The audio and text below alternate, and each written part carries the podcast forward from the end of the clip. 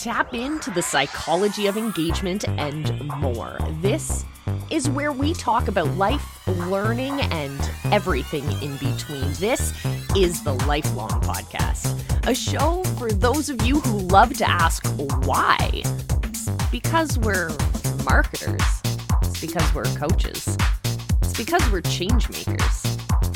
Each week, we dive into the big questions and explore the psychology of engagement with strategies, tactics, and special guests along the way. Now, here's your guide, the visibility hacking queen herself, Coach Molly.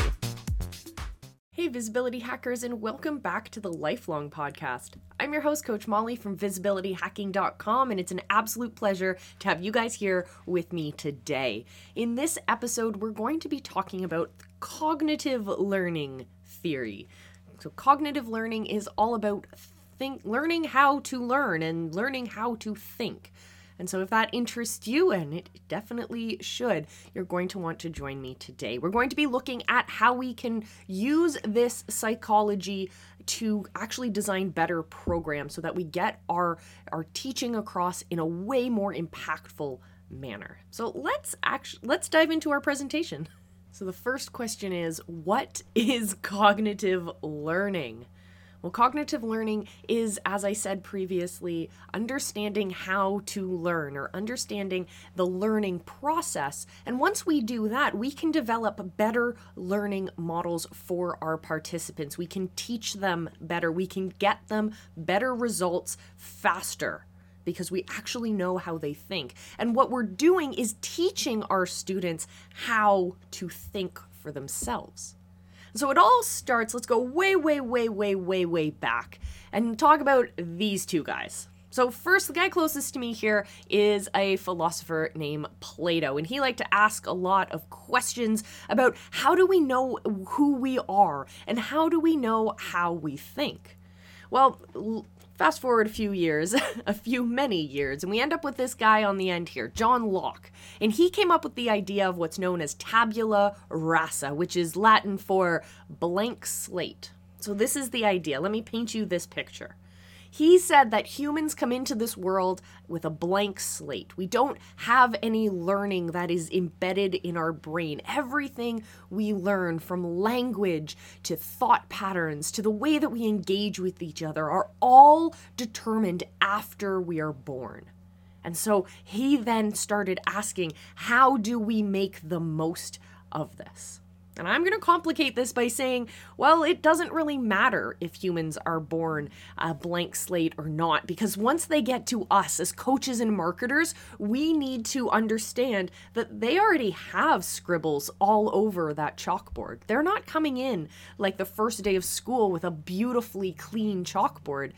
Instead, they're coming into our programs with all of this baggage, these false beliefs that we have to break and we have to use um, in order to help them move forward. So I'm sorry, John Locke, I love your philosophy, but here, gotta say, it doesn't apply to us. What is cognitive learning? Well, cognitive learning, as I said before, is learning how to learn. It's actually understanding how we as humans think, how we connect ideas, and how we can actually grow outside of the classroom or outside of that individual learning experience. Cognitive learning is also understanding that we need to reflect on our experiences. And it's through that art of reflection that we're able to draw closer connections to other learnings and that we're able to really get the most out of that learning experience. So, always in your programs, make sure that you're building in opportunities for your students to reflect. Remember back in school, maybe you had the opportunity to do reflection journals. These are important. They're not going to be marked that you got the right answer or the wrong answer. It's a practice of behavior as coaches, so much of our job is not necessarily helping our people learn something new as much as it is about helping them change their behavior. And so when we teach them this, when we teach them how to reflect on what they have learned, that is how we can help them change that behavior and become uh, and solidify really good behaviors in them. Cognitive learning is also about helping our students find novel solutions. It's about teaching them how to find innovation in problems that they encounter. It's not about whining about the problems in front of you. It's about looking at them as beautiful puzzles and looking for, for, deeply for those novel and creative solutions. Cognitive thinking also asks us as coaches and teachers to help frame the context of our learning for our people. We have to make sure that we have a structure um, for our people to learn from. That they not only are learning the specific task at hand, but that we can step back about 10 steps and see where this fits into the larger picture.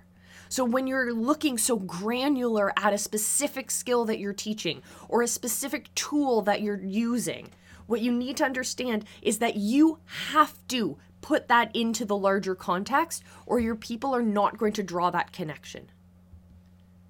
Cognitive learning is also about making sure that concepts are connected. So maybe you mentioned something in a previous lesson or a previous program and you want to bring that um, memory recall. It's about making those connections. It's about understanding that learnings can exist separately. We can learn these different skills separately, but it's the art of connecting those together. So maybe there are skills that you don't necessarily teach in your program, but that you want to recognize are necessary. And maybe they learned them in other programs, or maybe you're just planting the seed to help them realize that these are skills that they, in fact, do need to understand how to do you're placing that importance, but most importantly, you're drawing that connection between those concepts for them. The next thing we'll talk about is what's known as the learning loop. And the learning loop is has three steps. The first step is comprehension. It's thinking about how a topic fits into that larger learning environment or that value ladder or that skill ladder, ladder or that acquisition ladder. The second step is memory, and this has to do with relating this new information to previous learning that they've already had. It's about deepening that relationship and that knowledge by creating those deeper connections and increasing the speed and efficiency of that recall. And the third piece is application. So, this is when we actually apply our knowledge and our skills to the solutions at hand. This is when reflective learning comes into play. This is when creative problem solving comes into play. And this is why I love focusing on project based learning so, in project based learning, what you have is people have to understand all of the different skills that they will need in order to get this project done. Having a project in and of itself becomes that capsule, that ability to be that larger learning. And now they're going to look very granular at what tasks need to actually happen, what skills do they need to get that done. The second part of this is memory. So, in project based learning, you might have a capsule project at the end of your program that they ha- are going to reflect back on what they have previously learned in order to achieve that end product or you can run your project throughout the entirety of your program so that they create this deep learning and this deep memory because they have literally done, they have acted upon the skills that they have learned through your program. And you, the capsule and the project that they work on that they complete at the end of your program ends up being the ultimate memory aid for them because they've done the steps already. And then when it comes to application, well, that is what a project is in the first place, isn't it?